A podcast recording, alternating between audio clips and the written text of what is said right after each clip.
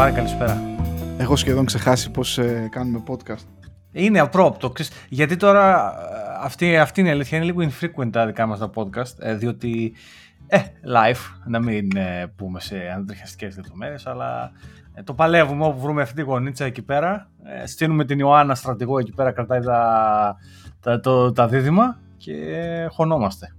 Ήταν, ήτανε δύο, σχεδόν δύο-τρεις εβδομάδες δύσκολες. ε, Είσαι στο peak της πατρότητας. Ναι ρε γαμ, πω, πω. Ήθελα να πω κάτι έτσι ήθελα να γίνω γονιός πάντα έτσι και πιστεύω ότι σχεδόν όλοι, εκτός από αυτούς που είχαν ατυχήματα, ας πούμε, ευτι, ε, ευτυχή ατυχήματα. Λοιπόν, πριν γίνεις γονιός, κάνεις project τον εαυτό σου και λες πω καλά θα είμαι πολύ διαδραστικός πατέρας και ή γενικά γονιός και θα κάνουμε πράγματα κτλ. Και είναι αυτό ότι ιδιαίτερα τα πρώτα χρόνια που λες ε, φτάνεις στο peak του parenthood, ε, της πατρότητας, ε, είσαι σε φάση, εντάξει παιδιά, εδώ να φτιάξουμε ένα φαγητό, να καθαρίσουμε τα ρούχα και να πέσουμε να κοιμηθούμε, ξέρεις, τα βασικά, survival mode. Εντάξει και είναι, και είναι και λογικό, αλλά να σου πω την αλήθεια, πάρει εγώ γέλασα τώρα γιατί ξέρεις, υπάρχει αυτό το dynamic. Εγώ είμαι ο single φίλος και εσύ είσαι ο παντρεμένος με τα παιδιά, είσαι σοβαρός και πότε ήταν πριν κάνα δύο εβδομάδες, πόσταρες εκεί στο Twitter ένα, ε, ε, ένα post που έκανε ένα. Μια, ήταν μια στιγμή πίεση, παιδί μου, την οποία την, την, την έβγαλες εκεί στο Twitter και λες: Ξέρω, η ναι. πατρότητα ναι. είναι δύσκολη, κάπως τι είπες εκεί πέρα.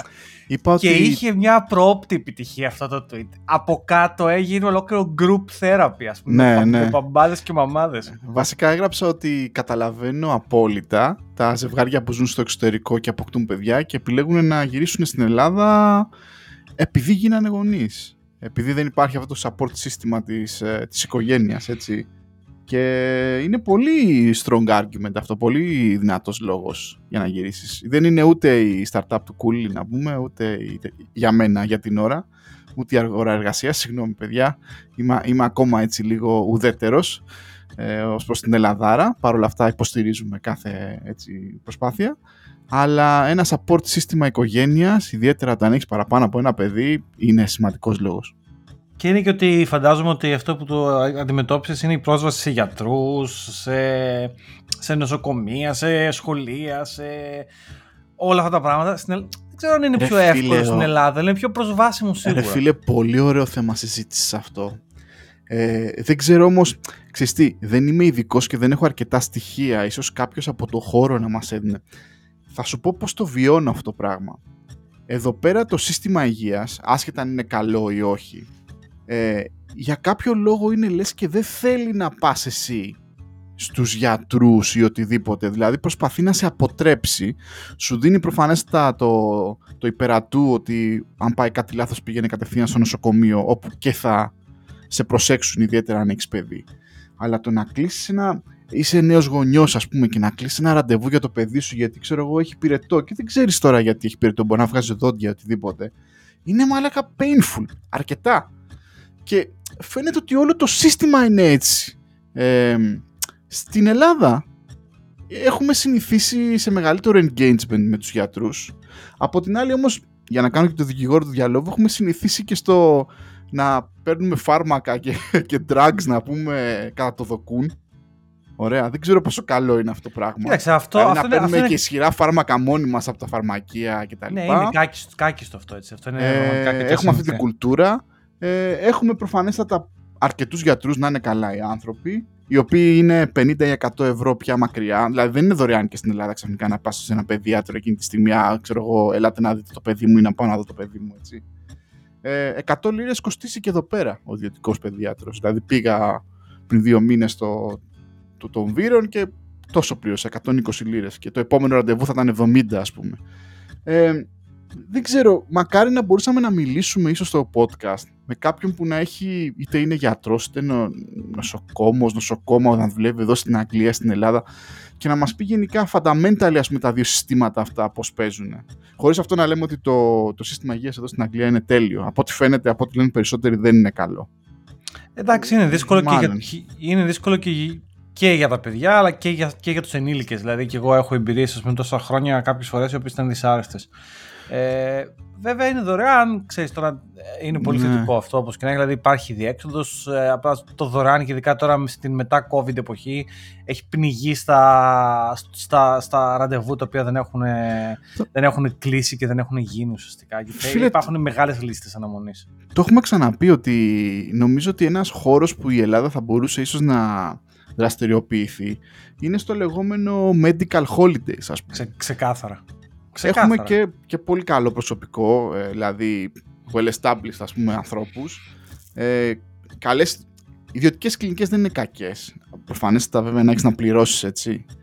Ε, και εντάξει, ναι, θα έβλεπα προφανέστατα και τον εαυτό μου ότι αν αύριο χτυπά ξύλο χρειαστεί να κάνει κάτω, κάτι, μερικές φορές ίσως είναι και λίγο πιο φτηνό ή πιο εύκολο να, να πας στην Ελλάδα και να το κάνεις. Δεν ξέρω, μακριά από εμάς όλα, όλοι να είναι υγιείς.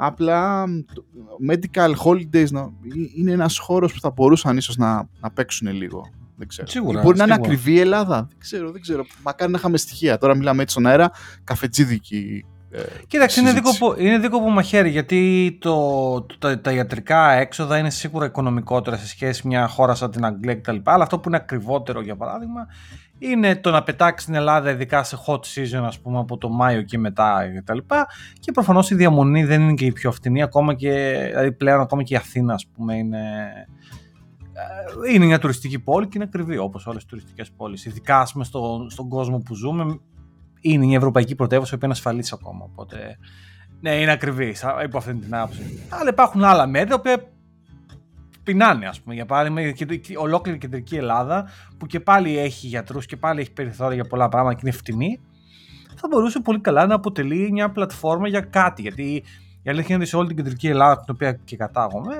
ε, υπάρχει μεγάλη έλλειψη κάποιου industry τέλος πάντων εκεί πέρα για να κάνει. για να, για να έχουν οι άνθρωποι τις δουλειές. Anyway, ε, δεν είμαστε ειδικοί. Απλά Ρε, όπως ε, είπες, George, πάρει τώρα- καφεδόδιο. Ναι, ήπια, ήπια μια γουλιά. Ε, πες μου λίγο, πώς ήταν η πρώτη σου απόπειρα να αγοράσεις σπίτι στην Αγγλία. Ω, πηδά θέμα τώρα. Λοιπόν, παιδιά, Ναι, αυτό ήταν. Ήταν, ήταν Μετασχωρήσεως, έτσι, πηδάω. Ναι, με, με, με το συμπάθειο. Λοιπόν, κοιτάξτε, το Πες, έχουμε ρε, στην- πολύ, πολύ ωραία εμπειρία, ρε φίλε. Ε, δηλαδή, είναι αυτό που να τα λέμε, έτσι. Στο τελευταίο, Πάμε, πάμε. επεισ- στο τελευταίο επεισόδιο είπαμε ότι ψάχνω για σπίτι. Ε, βέβαια, μεταξύ αυτού του σημείου και του σήμερα έχουν συμβεί πράγματα και θάματα. Ο μισός 20ος αιώνας θα έλεγε κανείς. Ε, ένας πόλεμος, ε, κάτι από εδώ, κάτι από εκεί. Αλλά αυτό που μαθαίνεις ψάχνοντας για σπίτια στην Αγγλία τουλάχιστον, γιατί στην Ελλάδα δεν είναι και τόσο το ίδιο να πω την αλήθεια. Είναι ότι τα σπίτια εδώ πέρα είναι σε φάση εκατοταετίας. Ας πούμε ένα, ένα σπίτι στο οποίο με ενδιέφερε αρκετά ήταν δεν ξέρω, σχεδόν εκα, εκατονταετία στο σπίτι αυτό. Ε, ό- όταν είχε αρχικά χτιστεί, το οικόπεδο δηλαδή το βρήκα, ας πούμε, γιατί όλα τα data εδώ πέρα είναι ανοιχτά. Μπορείς να πας και να τα βρεις. Πότε πουλήθηκε το οικόπεδο πρώτη φορά, σε ποιον άνοικε. Όλα ανήκανε σε λόρδους, ειδικά στο κέντρο του Λονδίνου και πιο έξω ανήκαν σε λόρδους διάφορους. Πλουτοκρατία, πλουτοκρατία, Πλουτοκρατία, George, ναι. Καπιταλισμός. Ναι, ναι, έτσι είναι. Δηλαδή το 1880 όταν πουλήθηκε εκείνο το οικόπεδο, στην Ελλάδα δεν ξέρω τι γινόταν, αλλά εδώ πέρα υπήρχε, υπήρξε ο Λόρδος, ο οποίος πούλησε ένα κομμάτι της γης του, το χώρισε σε 15-20 οικόπεδα και αυτή τη στιγμή έχει δημιουργηθεί ολόκληρος δρόμος.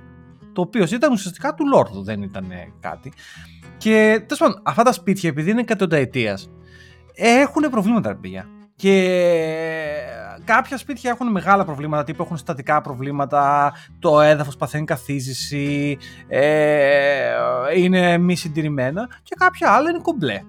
Οπότε τώρα επειδή τα δάνεια τα οποία παίρνεις για την τράπεζα αποτελούν ε, μια μορφής επένδυση, έρχεται η τράπεζα και εξονυχιστικά ελέγχει την όλη κατάσταση, το οποίο για κάποιον ο οποίος είναι ανυπόμονος ίσως είναι αρνητικό και αγχωτικό, αλλά εγώ θα έλεγα ότι είναι φανταστικό. Δηλαδή πραγματικά Είναι, έρχεται, ήταν για έρχεται σένα, η ήταν. τράπεζα και κάνει όλο τον έλεγχο για σένα. Δηλαδή έχει την τράπεζα και σου λέει μεγάλη όχι. Αυτό το σπίτι δεν έχει επενδυτική αξία και δεν, δεν σου δίνω δάνειο. Και υπάρχει, ξέρω ανθρώπους και Άγγλους και τα λοιπά, οι οποίοι παλεύουν να βρουν μια άλλη τράπεζα, να τους δώσει ένα άλλο δάνειο, ένα δα...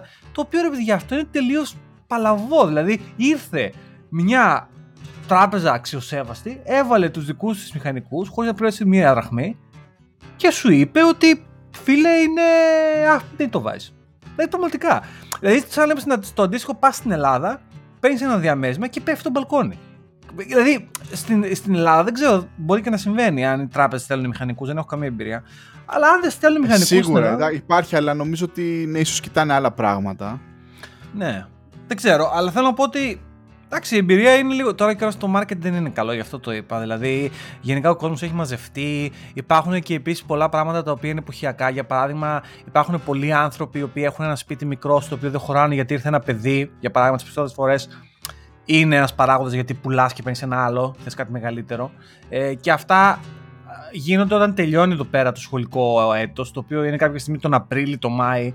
Οπότε γενικά θέλει μια υπομονή να περιμένεις εκεί να ανοίξει λίγο η εποχή, να βγει ο ήλιος, να σταματήσει τα παιδιά από τα σχολεία. Γιατί οι γονείς θα τον πάρει, κοιτάνε και τα σχολεία. Δηλαδή λένε ότι ξέρω εγώ θέλω το παιδί μου να πάει στο τάδε σχολείο, το οποίο είναι στην τάδε περιοχή, το οποίο δέχεται τις τότε. Άρα πρέπει λίγο να τα κάνουν όλα μαζί, να τα βολέψουν, να, να αφήσουν το παλιό σπίτι τότε, να πάρουν το καινούριο μετά. Δηλαδή ε, είναι πολλά εποχιακά. Δεν είναι εύκολο πράγμα τέλος πάντων να αγοράσει σπίτι. Δεν είναι κάτι το οποίο θα γίνει ταχύτατα. Θέλει υπομονή, θέλει επιμονή. Ε, υπάρχουν διάφορα. Υπάρχουν άλλα για παράδειγμα παράδοξα του τύπου ότι υπάρχουν τράπεζες οι οποίες δεν δίνουν δάνεια εύκολα σε νεόδμητα σπίτια που δεν έχει μπει κανένας μέσα.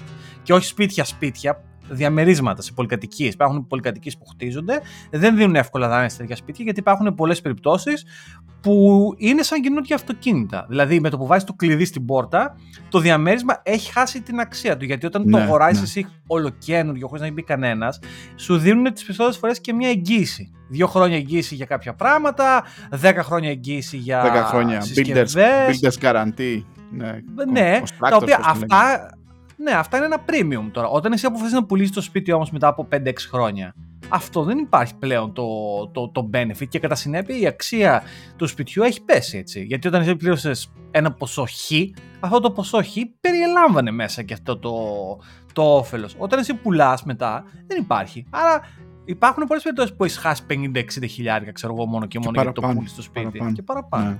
Ότι οι τράπεζες δεν δίνουν εύκολα δάνεια. Και είναι τα παράδοξα της υποθέσεως. Γιατί μπορείς να σκεφτείς με το μυαλό σου, μα είναι νεόδμητο. Είναι κορυφαία επιλογή αυτό. Όχι, δεν είναι. Προτιμούν τα εκατοταετία που είναι στανταράκι, ξέρουν τι απόδοση θα έχει. Γιατί για την τράπεζα αυτό είναι μια επένδυση. Σου λέει, είναι real estate, έχω μια πρόληξη 3 με 5% σε βάθος πενταετίας, δεκαετίας. Αυτό είναι εντάξει, okay. Ε, έτσι κάνω το, το risk analysis της τράπεζας. Αυτό είναι το market στο Λονδίνο. Είναι, λίγο, είναι μια μίξη μεταξύ σπιτιού και επενδύσεως και δεν είναι μόνο Ακριβώς, διαμονή. Πολύ σωστό, πολύ σωστό αυτό που λες, ναι. Και οι, οι, οι native οι Βρετανοί το βλέπουν πολλές φορές πολύ παραπάνω σαν επένδυση παρά να... Γενικότερα και βλέπεις έτσι τη, τη, τη, τη, την οικογένεια της μεσαίας τάξης ρε φίλε εδώ πέρα. Δεν, δεν λέω για, το, για τα χαμηλά εισοδήματά, τα οποία είναι άνθρωποι οι οποίοι ζουν με benefits ή οτιδήποτε, έχουν γενικά μια κουλτούρα, προφανέστα και όσο προοδεύουν και μεγαλώνουν ας πούμε την αγοραστική τους δύναμη, να αλλάζουν σπίτια κάθε λίγο και λιγάκι. Το, το οποίο, ας πούμε, για τη δικιά μας κουλτούρα είναι πολύ. Ναι. Δηλαδή, εγώ μόνο που το σκέφτομαι, λέω εντάξει, δεν θέλω να το ξανακάνω ποτέ αυτό στη ζωή μου. Εκτός αν γίνω εκατομμυριούχο, ας πούμε, δεν ξέρω εγώ τι. Αλλά ε, βλέπεις ότι ξέρεις, έχουν όλους αυτούς τους όρους, τα, τα ladders που λένε. Ε, Βγαίνεις λίγο έξω από το Λονδίνο, μετά ξαναρχίζεις να έρχεσαι μέσα γιατί γίνεσαι πιο premium. Ε, φοβερή κουλτούρα όλο αυτό, αλλά νομίζω πηγάζει σε αυτό που λες, ότι τα, τα βλέπουν περισσότερο σαν επένδυση. Έτσι είναι. Η αλήθεια είναι ότι υπάρχουν, υπάρχουν άνθρωποι οι οποίοι αγοράσανε σπίτια, ήταν προνοητικοί, τυχεροί, τέλος πάντων, είτε, είτε το 90 που είχε γίνει ένα μεγάλο crash, είτε μετά στις αρχές του 2010, 2011 εκεί πέρα και τα σπίτια αυτά μέσα σε μια δεκαετία διπλασιαστήκαν. Δηλαδή σε αυτή τη φάση, ε, φυσικά και το πουλάς. Γιατί η αγορά είναι στο, σε, ένα, σε, ένα, σε ένα τοπικό peak τέλος πάντων. Όταν βρεις τον εαυτό σε ένα local maxima, ας πούμε, σε, σε ρόλους πιο έτσι, τεχνικούς, ε, εκεί πρέπει να σκεφτείς τι θα κάνεις. Γιατί okay, είναι, μπορεί να είναι local maximum, μπορεί να είναι όμως και το maximum, δεν ξέρεις καμιά φορά. Σωστό. Οπότε εκεί σωστό. πέρα, αν αυτό το κέρδος, δηλαδή ένα σπίτι, αυτό το σπίτι που μένεις εσύ ανακαλύψεις τον εαυτό μετά από 10 χρόνια, ότι έχει τιμή του, δεν ξέρω, ανεβεί εν τρίτο, που υπερνικά το ένα μέσο όρο real estate 3 με 5% και ξαφνικά εσύ εκεί παίρνει βγάλει 10-15%. Ε, για τον οποιοδήποτε λόγο, εκεί μάλλον θα το σκεφτείς λίγο. Θα πεις, actually, μήπως και να το πούλαγα. Στην Ελλάδα λίγο αυτό δεν ισχύει τόσο και επίσης το, νομίζω το, το mentality στην Ελλάδα είναι για όλους τη ζωή το σπίτι. Όχι τόσο γιατί είμαστε φοβόμαστε να σκάρουμε, δεν υπάρχουν τα λεφτά. Να, αυτό ήθελα να σου πω, ρε τώρα μεταξύ μας τώρα, δεν μας ακούνε και πολύ. Ε, είναι πολύ δύσκολο για ανθρώπους ναι. σαν και εμένα και εσένα, δηλαδή τις τάξεις μας, έτσι, ή δουλεύοντας και έστω και με καλές δουλειές στην Ελλάδα, να αποταμιεύσουν και ξαφνικά ναι, ναι, να προσπαθήσουν να πάρουν ας πούμε, ένα διαμέρισμα στα δυτικά προάστια που μπορεί να κοστίζει από 200, 300, 400 χιλιάρικα. Δεν βγάζουμε ποτέ αυτά τα λεφτά. Εκτός αν είμαστε τυχεροί προφανέστα και πάρουμε κάποια βοήθεια από γονείς, από παππούδες ή ξέρω εγώ, υπάρχει ήδη αυτό το, ε, υπάρχουν ήδη αυτά τα λεφτά ας πούμε στη, στην οικογένεια. Τώρα μην γελιόμαστε. Και κάνω λίγο πάσα στον εαυτό μου και γενικότερα έτσι βγάζουμε λίγο κάποια τρέχεια. Εκεί είναι που λέμε ότι η δυνατότητα να κάνεις αποταμίευση γιατί δουλεύεις έξω, ναι, είναι πολύ ακριβά, προφανέστατα ξοδεύω πάρα πολλά λεφτά, αλλά καταφέρνω και κάνω αποταμίευση. Κάνω τεράστια αποταμίευση. Όχι. Όχι, αλλά για ναι, μην έχει τέτοια, ναι. Ναι, αλλά σε σχέση με την Ελλάδα που δεν κάνω καθόλου, δεν ξέρω. Ε, μεγάλη Βέβαια έχουν αλλάξει τα πράγματα. Βέβαια έχουν, έχουν αλλάξει, τα πράγματα στην Ελλάδα ναι. και με το remote. Και ας πούμε για παράδειγμα ότι να πούμε και την αλήθεια, ότι υπάρχουν κάποια startups τα οποία έχουν αρχίσει και βλέπουν επιτυχία.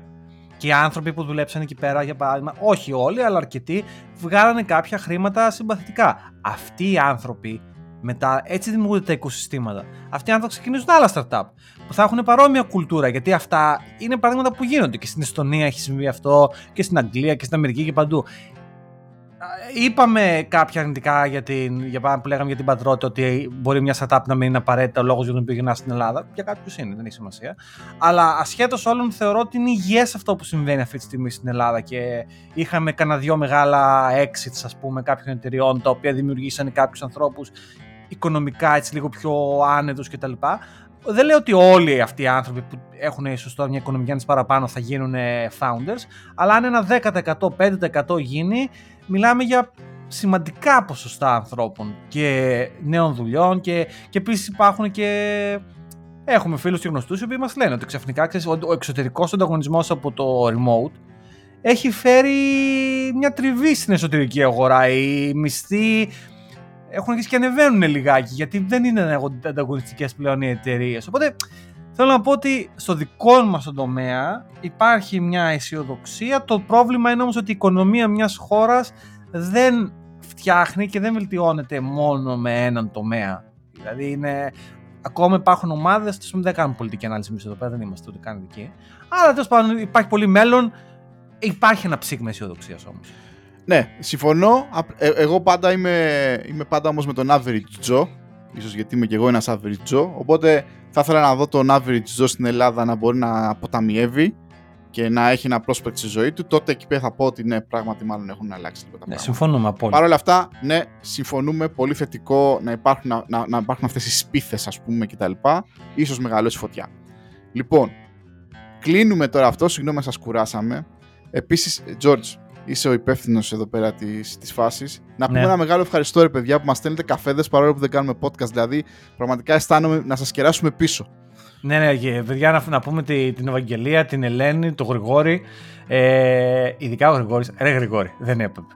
Γρηγόρη, ε, να σε κεράσουμε καφεδάκι, φίλε, α, να σου στείλουμε ένα γλυκάκι, κάτι. Α, Γρηγόρη. Μας. Ε, ε, βέβαια, ξέρεις, το αστείο ξέρεις ποιο είναι ότι ένα μεγάλο ποσοστό των καφέδων πλέον είναι και το τρίτο μέλος του podcast, το αόρατο μέλος του podcast, το οποίο κάπως πρέπει να το μοντάρουμε να φέρουμε την Ιωάννα μια μέρα. Δηλαδή δεν ξέρω, να κάνω εγώ με την Ιωάννα, γιατί κάποιος πρέπει να ρωτήσει και, τα, και τα παιδιά πάρει. Δεν ξέρω, να κάνω μια, μια μέρα podcast ίσως. με την Ιωάννα. Έτσι, ίσως, ίσως. Ε, ε anyway. Επίσης, μια παρατήρηση, μιας και βλέπεις εκεί πέρα τους καφέδες. Είναι ένα μέλος ο οποίος είναι, είναι οι αγαπημένοι μου καφέδες. Κάθε φορά που κερνάει καφεδάκι, με τα συγχωρήσει γράφει, γράφει μονολεκτικά γαμάτε. Και είναι πραγματικά, δεν ξέρω ποιος είναι αυτός, αλλά είναι το πιο cool άτομο, έτσι. Δηλαδή, λιτός απέριτος. Χομπίστας. Ωραίος. Λοιπόν, ε, ευχαριστούμε, ευχαριστούμε για τα. Ευχαριστούμε ε, πάρα πολύ, παιδιά. Και μια και το ανέφερα πάρει, θέλω να πω και κάτι άλλο που μου συνέβη την προηγούμενη εβδομάδα. Πήγα στο γραφείο πάρει. Εσύ το ξέρεις προφανώς γιατί το συζητήσαμε. Κάτσε, ρε, ε... Περίμενα να κάνω μια εισαγωγή σε αυτό ότι να βγάλω τα όπλα, να βγάλουμε τώρα τις βαλίτσες από το hate. Λοιπόν, παιδιά, θα πιάστε καφέδες τώρα, κάντε τα καλαμάκια σας τα τέτοια Γιατί τώρα ξεκινάει ένα έτσι, ενδιαφέρον κομμάτι. Ποια, πιάστε γωνία, παιδιά. Λοιπόν, πιάστε γωνία για θα δικάσουμε. Πάμε. κοίταξε, κοίτα, θα πω το εξής. Τελευταία φορά. Όχι, όχι, μην το, μη το, μη, μη τη ζαχαρώνεις. Όχι, όχι, Μη το ζαχαρώνεις, όχι. όχι. Θα δώσω, θα δώσω context, περίμενε. Ε, τελευταία φορά που ήμουν στο γραφείο κανονικά για δουλειά ήταν λίγο μετά τα γενέθλιά μου το Φλεβάρι του 20. Ε, ήταν εκεί, αρχές τώρα, μιλάμε για... Κάπου εκεί μαζευτήκαμε σπίτι, μετά έγινε το lockdown και μετά, τέλος πάντων τα γνωστά τα ξέρετε. Ε, από τότε έχουν περάσει πάνω από δύο χρόνια να πω. Δεν είχα πατήσει το πόδι μου στο γραφείο, έχω αλλάξει δύο δουλειές ενδιάμεσα. Ε, την προηγούμενη εβδομάδα λοιπόν πήγα πρώτη μέρα στο γραφείο. Θα πω ότι πάρει και το συζητάγαμε. Εγώ πήγα με αισιοδοξία. Όχι με την αισιοδοξία ότι θα πηγαίνω στο γραφείο κάθε μέρα. Δεν υπάρχει αυτό στο χάρτη. Ούτε καν δύο και τρεις φορές την ημέρα, τη εβδομάδα που λέγανε κάποιοι συνάδελφοι. Εγώ μα φάση παιδιά να ερχόμαστε κάνα δύο-τρει φορές στις δύο εβδομάδες. Εντάξει, ξέρω εγώ, να ερχόμαστε. Ανάλογα. Λοιπόν, κοίταξε να δεις όμως, όταν πας στο γραφείο, ε, χωρίς να το κάνεις αυτό ηθελημένα, δημιουργείται μια αντίθεση. Και η αντίθεση είναι η καθημερινότητα που έχεις τα τελευταία δύο χρόνια στο σπίτι σου, versus ας πούμε το γραφείο. Και θέλω να πω τα εξής απλά. Πρώτον, Ρε, εσύ στο commute είναι μεγάλη βλακεία, ε. Δηλαδή, okay, εγώ τώρα έκανα την εξής πατέντα. Έκανα commute με ποδήλατο. Το οποίο ήταν τέλειο. Σε φάση, τι χαζό ήμουν τόσα χρόνια και έμπαινα στο κολόμετρο και δεν έπαιρνα το ποδήλατο να πηγαίνω στο γραφείο. Πραγματικά πήγα ατσαλάκωτος. Στο, στο Λονδίνο έχουν εντωμεταξύ πολλούς ποδηλατόδρομους πλέον. Και πήγα, παιδιά, άφοβα, ε. Δηλαδή, πραγματικά ήμουν σε τι στο καλό. Γιατί, γιατί έμπαινα στο χαζό το μετρό τόσα χρόνια. Anyway, παρόλα αυτά, το commute είναι μια βλακία γιατί χάνεις χρόνο. Άστο, αυτό είναι το, το μικρότερο από όλα τα προβλήματα. Το δεύτερο είναι το εξής. Όλα τα γραφεία είναι στενά. Η καρέκλα η δικιά μου ακουμπάει με την καρέκλα του από πίσω. Δηλαδή, ρε παιδιά, αυτό δεν είναι ανθρώπινο. Δεν ήταν ανθρώπινο πριν το COVID. Τώρα που είμαστε με το COVID, ε, δεν είναι ρε, εσείς λογικό, λέει αυτό το πράγμα. Δηλαδή δεν δε, δε, δε μπορεί να συμβεί. Δηλαδή είναι βλακώδες. Όχι, τι να συζητάμε. Πάει αυτό. Δεύτερο. Τρίτον, ρε, εσείς τι λεφτά χαλάγαμε. Πήγα το πρωί παρέ, άκου τώρα, θα σας κάνω μια οικονομική ανάλυση αυτής της ημέρας. Να, Πήγα να το πρωί. Είναι δεν... τιμές Λονδίνου, έτσι. Είναι ο average τιμές τώρα, Λονδίνου... ζω στο Λονδίνο, έτσι, όταν κάνει, πάει στη ναι. δουλειά. Πάμε, ναι. Και στο κέντρο, σε περιοχές οι οποίες προφανώς σε στοχεύουν για να σε τσακίσουν γιατί ξέρουν ότι έχεις γραφεία εκεί γύρω-γύρω. Δηλαδή να μην, μην νομίζετε, είναι χειρότερη ακόμα εκεί στο κέντρο. Λοιπόν, και λέμε, δεν πρόλαβα να πιω καφέ στο σπίτι, γιατί, ok, okay, πρώτη μέρα και τα λοιπά και τέλος πάντων δεν είμαι και πρωινός τύπος. Ντύθηκα αυτό και έφυγα, έφυγα με το ποδήλατο. Δεν ήπια καφέ. Αφήνω ούτε και εγώ, και ούτε και εγώ έπινα καφέ. Πάντα έπινα στη, στη δουλειά. Ναι, λοιπόν, παίρνω το ποδήλατο, πανεβαίνω, φτάνω, το αφήνω, πάω στο γραφείο, θα μου πεις τώρα, δεν έχεις στο γραφείο καφέ; Είχε ρε παιδιά, ήταν της κακιάς ώρας. Ήταν καφές που σου δίνουν στο καράβι και λες: Εντάξει, δεν κάνουμε στο καράβι. Θα κατεβούμε στο νησί και θα πάρουμε ένα καφέ της προκοπής. Όχι, θα αρνούμε να πιω δύο καφέ. Δηλαδή δεν γίνεται. Βγαίνω και παίρνω ένα ρημάδι καφέ. Θα μου πεις Τζόρτζ, δικό σου πρόβλημα. Ναι, ρε παιδιά, δικό μου πρόβλημα. Όχι, ε, ρε, το, το ενοχοποιείς, ρε φίλε. Εγώ όταν ήμουν Όχι, μερικές φορές έκανα για καφέ για να πάρω μια νάσα να πούμε. Όχι, εντάξει, μην το πάμε. Εντάξει, ήθελα. Πήρες καφεδάκι να πούμε. Δικαίωμά σου. Ο, κα στα δύο, στα δύο χρόνια παιδιά ο καφές έχει πάρει 20 πένες επάνω. Εκεί που τον παίρναμε 3 ε, λίρες στον flat white, τώρα τον παίρνουμε 3,20. Τσακ, πληθωρισμός. 3,20 ένα καφεδάκι. Ωραία. Πάμε, κάνουμε τη δουλειά μας. Μετά είμαστε κάποιοι συνάδελφοι πρώτη φορά μαζί. Λέμε, πάμε, φάμε κάτι. Πάμε, φάμε κάτι. Πάμε σε ένα market, παίρνουμε ένα ραπ εκεί πέρα με, με φαλάφελ, το οποίο μου αρέσει πάρα πολύ το φαλάφελ, by the way.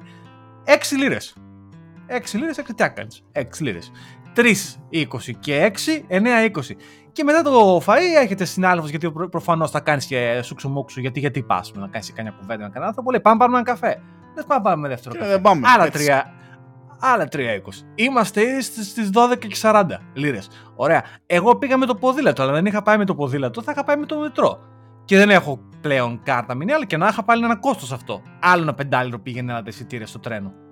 Άρα, ε, με αυτήν την ε, υπόθεση, χοντρά χοντρά, βγαίνει ένα εικοσάρικο τη μέρα.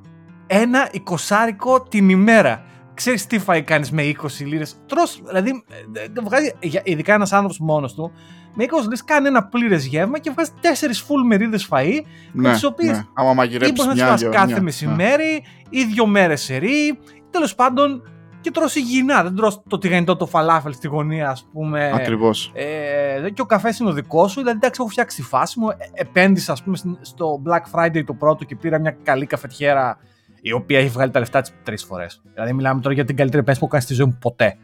Ε, εντάξει, δηλαδή είναι. Και, και κάναμε την κουβέντα αυτή με τον Πάρη για να το κλείσω το θέμα. Και είπε ο Πάρης κάτι σωστό, το οποίο θα το, θα το αναφέρω εγώ, αλλά θα το από Πάρης. Πες το, πες το, Ότι αν με θες να έρθω στο γραφείο, πρέπει να κάνεις ό,τι κάνει Google. Τάισέ με, πότισέ με, σωστό καφέ και να έρθω στο γραφείο. Αλλιώς γάμα μας. Συγγνώμη για τη λέξη. Αν Έτσι ακριβώς. Αυτό δικάσιμο. Δηλαδή, Μπαμ, τελείωσε. Δικάσαμε. Τέλειο. Δηλαδή, δηλαδή πραγματικά. Ε, και, και, και, και γι' αυτό θέλω να πω το εξής. Για ένα startup, προφανώς αυτό δεν είναι feasible. Δεν είναι λογικό το startup να κάνει αυτά τα πράγματα. Αν και κάποιοι το κάνανε το, πριν τον COVID.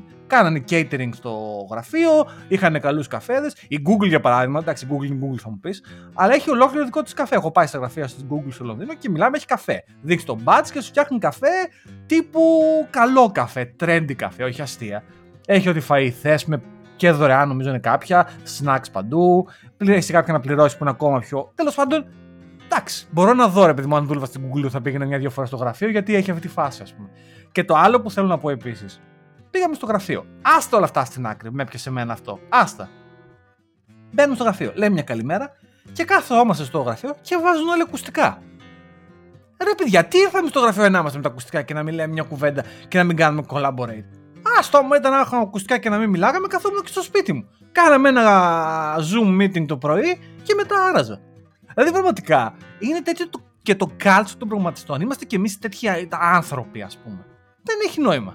Δηλαδή... Εντάξει, ναι, ρε φίλε, είναι και η δουλειά όμως τώρα. Δηλαδή, εγώ για να δουλέψω δεν μπορώ να έχω τώρα το μπουρμπούρ και αυτή η μαλακία το open space. Ποιος το σκέφτηκε, ρε μάλακα αυτό το πράγμα; Ε, είναι. Ε, προφανέστατα χαμένος... κάποιος για να γλιτώσουν λεφτά. Open space και collaboration κτλ. Ρε, man, πριν να γράψω κώδικα, ας πούμε, στη, στη, στην προκειμένη περίπτωση. Δεν θέλω να ακούω τον μπουρμπούρ σου και το hello και how was your weekend; Δεν με ενδιαφέρει, ρε, man. Δεν με ενδιαφέρει how was your weekend. Γενικότερα δεν με ενδιαφέρει, αλλά εντάξει. Ε, εγώ είμαι αυτού που θα σου σπάγαν τα νεύρα. Γιατί εγώ είμαι. Δηλαδή, εγώ άμα ήρθα, εγώ θα να, κάνουμε, να, να μιλήσουμε. Δηλαδή, εγώ θα σου σπάγα τα νεύρα. Αγαπούλης, δηλαδή, ε, αγαπούλης. Ναι, εγώ ήρθα, ναι. κοίταξε. Ρε φίλε, άμα θέλω να δουλέψω σωστά και να συγκεντρωθώ κάτω στο σπίτι μου, έτσι. Δηλαδή, τώρα ε, α, μπράβο, ε, εκεί καταλήγουμε, ναι. Ναι, ε, αλλά άμα ήρθα στο γραφείο δεν ήρθα για να. Θα ήρθα για να σου σπάσω τον μπούτσο. Ήρθα για να σου συγγνώμη. δηλαδή, μιλάω άσχημα, δε, αλλά πραγματικά. Δηλαδή, Έχουμε, είμαστε. Το πράγμα, ναι, δηλαδή. παιδιά, ο Τζορτ μετά από αυτό το. Γιατί. Έχει αλλάξει πραγματικά. Νομίζω ότι πήρε δύο μέρες ψυχολογικά να επανέλθει. Να είναι ο Γιώργος που ξέρω κατέρευσα πραγματικά. Την επόμενη μέρα δεν, δεν μπορούσα να κάνω τίποτα. Δηλαδή ήρθα σπίτι και κατέρευσα απλά. Δηλαδή, με, με, με, με εκτροχίασε τελείως αυτό το πράγμα. Σωστό, πολύ ωραία έκφραση αυτό, ναι. Ψυχολογικά. Ναι, τέλος πάντων. Ε, κοίταξε, κάποια στιγμή θα συνηθιστεί. Αλλά προς το παρόν, ε, δηλαδή πήγα την προηγούμενη εβδομάδα. Αυτή τη εβδομάδα δεν παίζει να πάω. Μάλλον την επόμενη. Τώρα, τώρα που μίλαγες ρε φίλε, για κάποιο λόγο έκανα μια αναδρομή στο δικό μου επαγγελματικό παρελθόν στην Ελλάδα. Εγώ δουλέψει σχεδόν 13-14 χρόνια στην Ελλάδα και θυμάμαι, και θυμάμαι τον εαυτό μου σε κάποιες εταιρείες που δούλευα που τα γραφεία ήταν ουσιαστικά διαμερίσματα ρε φίλε. Ναι. και Πολυκατοικίες. Ναι, διαμερίσματα εκεί και τα λοιπά. Σπίτια, πω μιλάμε και σκέφτομαι, εντάξει, προφανέστατα δεν έχεις δει άλλα πράγματα, ήταν φοβερό. Ε, νομίζω ότι ε, ευτυχώς έχουν αλλάξει πια αυτά τα πράγματα και δεν υπάρχουν τώρα αυτές οι γυφτιές. Ε, υπάρχουν πια γραφεία, χώροι κτλ. Αλλά δεν ξέρω γιατί έτσι πήγα το, τόσο πολύ πίσω και έτσι θυμήθηκα τον εαυτό μου εκεί να μπαίνεις σε αυτές τις πολυκατοικίες, διαμερίσματα κτλ. Ε, φορές, ούτε που τα καθαρίζανε, φίλε. Τόσο καλά. Ε, εντάξει τώρα. Αυτό μου θυμίζει όταν ε, η, πρώτη, η πρώτη μου ομάδα όταν ήμουν στην, στην TransferWise ήταν στην Ουκρανία. Καλή ώρα, δεν θα αναφερθώ γενικότερα γιατί γίνεται εκεί πέρα, ξέρω την κατάσταση, αλλά ε, η πρώτη μου ομάδα ήταν στην Ουκρανία. Ε, και εντάξει, αφού η, η ομάδα μου ήταν στην Ουκρανία, ο πρώτος μη Ουκρανός, ας πούμε, προσλάβανε στο Λονδίνο κιόλας, πήγα στην Ουκρανία. Και θα το αναφέρω αυτό το παράδειγμα. Πήγαμε στο. Πετάξαμε από το Λονδίνο, στο Κίεβο. Ε, και στο Κίεβο μας περίμενε εμένα και κάτι άλλο εκεί πέρα. Ένας παλικαρά με ένα άσπρο βαν. Το, ε, το βαν δεν είχε κανένα χαρακτηριστικό απ' έξω. Ήταν όλο πάρα πολύ dodgy. Μπήκαμε στο βαν και πάμε για το κέντρο της Ουκρανίας, το Τσερκάσι.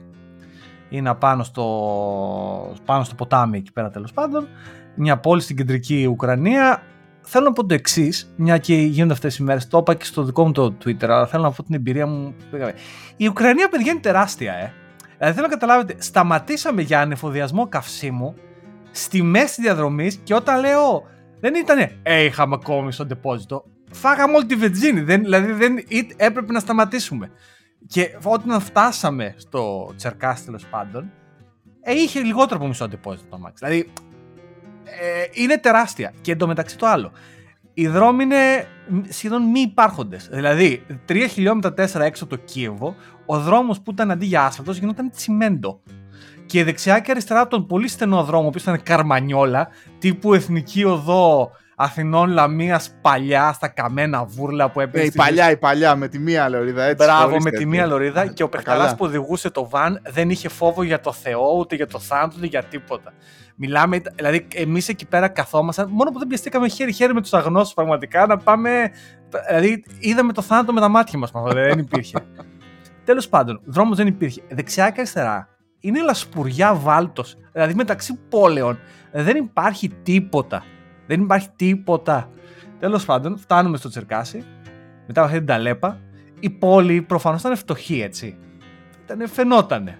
Σοβιτικά πρώην ε, κτίρια, ας πούμε, τίμοι άνθρωποι, φτωχοί. Και πάμε στο γραφείο. Και το γραφείο είναι αυτό που περιγράφει ακριβώς πάρει. Είναι μια πολυκατοικία, ένα διαμέρισμα, στον πρώτο όροφο, μπαίνουμε μέσα, αριστερά σπίτι, δεξιά η εταιρεία.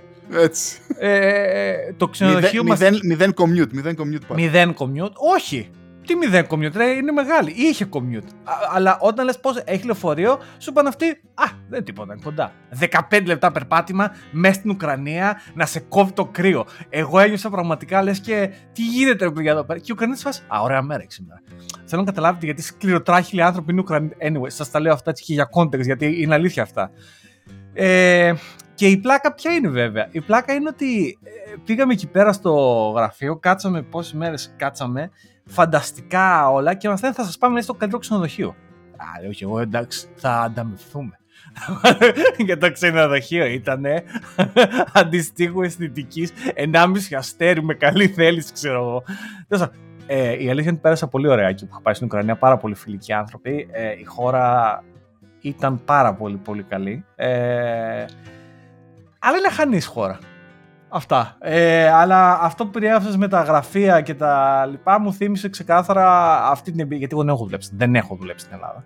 Αλλά σε έχω δουλέψει στην Ουκρανία. Οπότε ήταν παρόμοια η φάση στην Ουκρανία.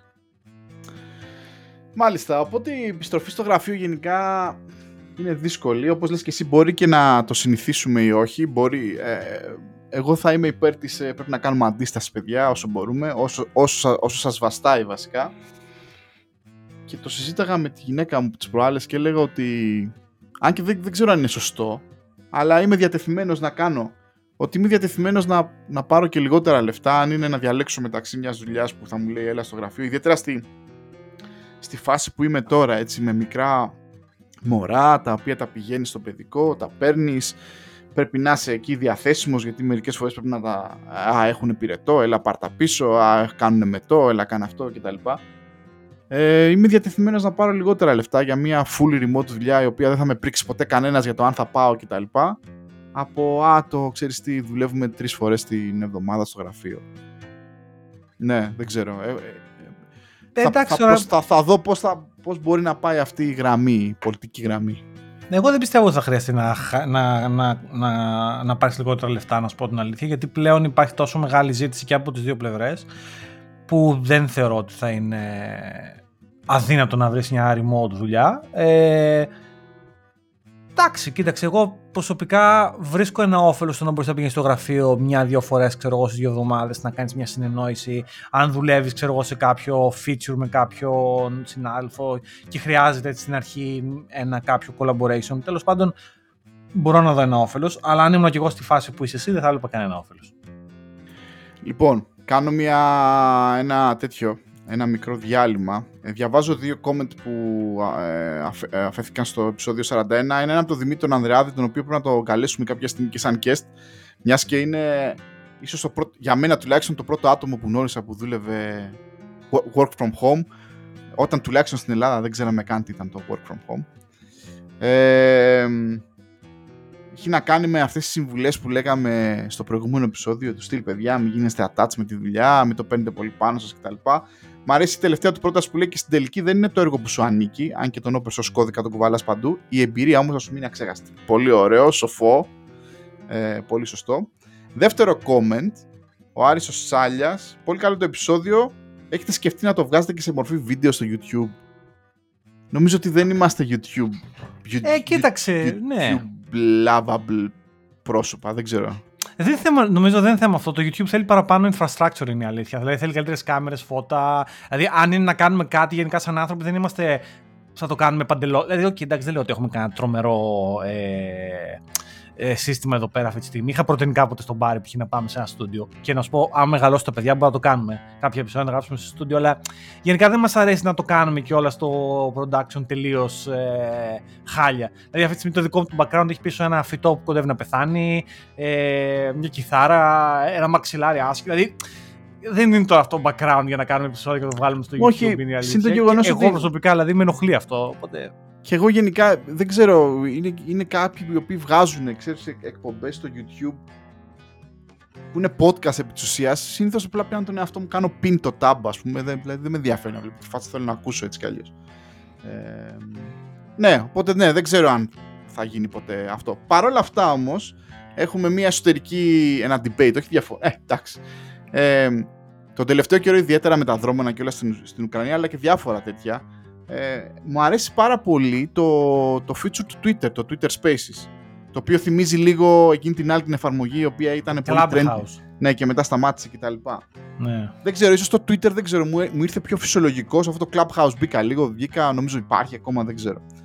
Ε, είναι μερικά session που γίνονται για διάφορα θέματα, ανάλογα βέβαια και το, το time, μάλλον ανάλογα και τα ποια contacts έχετε, δηλαδή σας προτείνει, θα δείτε που συμμετέχουν που σκάνε έτσι το βράδυ και μου θυμίζει η όλη φάση έτσι ε, βραδινό ραδιόφωνο ρε φίλε. Ξέρεις, Είναι φοβερό. Φοβερό ε, είναι αυτό. Δεν ναι, ξέρω, έκανα φοβερό. πάλι μια έτσι πήγα πίσω στο παρελθόν που ήμουν έτσι ψηρικάς και ακού, ακούγαμε καμιά φιλική εκπομπή, κανένα Γεωργίου, δεν ξέρω αν άκουγες παλιά Μπα, ή στο Rock FM θυμήθηκα το ονειρολόγιο που κάνανε οι Active Member μετά τις 12. Ναι.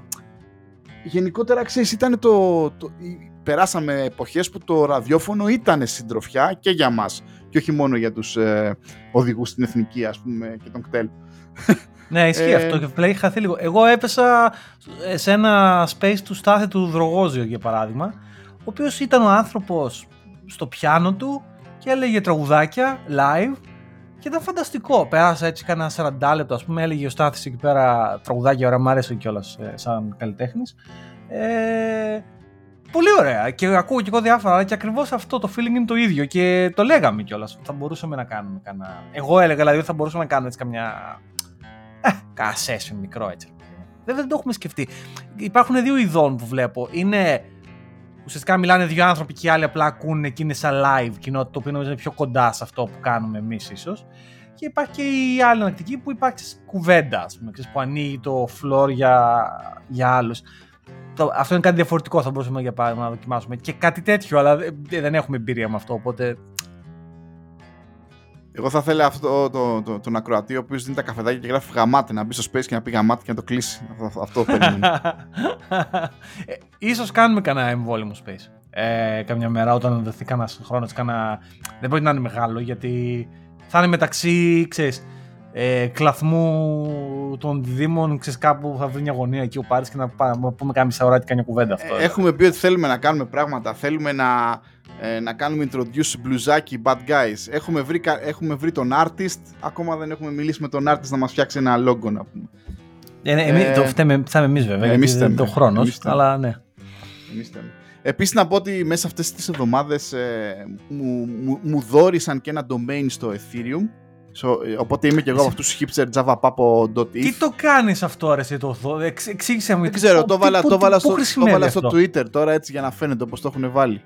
Το βάλα στο Twitter, να φαίνεται. Και άμα πατήσω επάνω, πού θα πάω; Δεν, δεν ε, ουσιαστικά δείχνει, είναι σαν DNS. Δείχνει ουσιαστικά στο Ethereum address μου. Άμα θέλετε να μου στείλετε κανένα τίποτα φραγκάκια, ξέρω εγώ.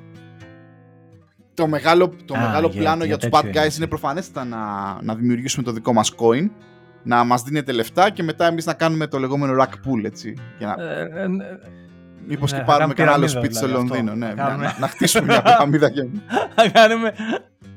Θα κάνουμε Να και σε κάνουμε- πυραμίδα. να κάνουμε κι εμείς μια πυραμίδα. Ε, αυτά. Τώρα, έχεις καινούργιο εξοπλισμό. Πάμε. Έχω, ναι. Λοιπόν, άκου να δεις τώρα τι έγινε. Ε, είχα, είχα εδώ και χρόνια ένα MacBook ε, Pro. Ε, του 2016 μόλις είχε βγει το καινούργιο το redesign, δηλαδή ήταν απάνω αλλά γίνει το πρώτο.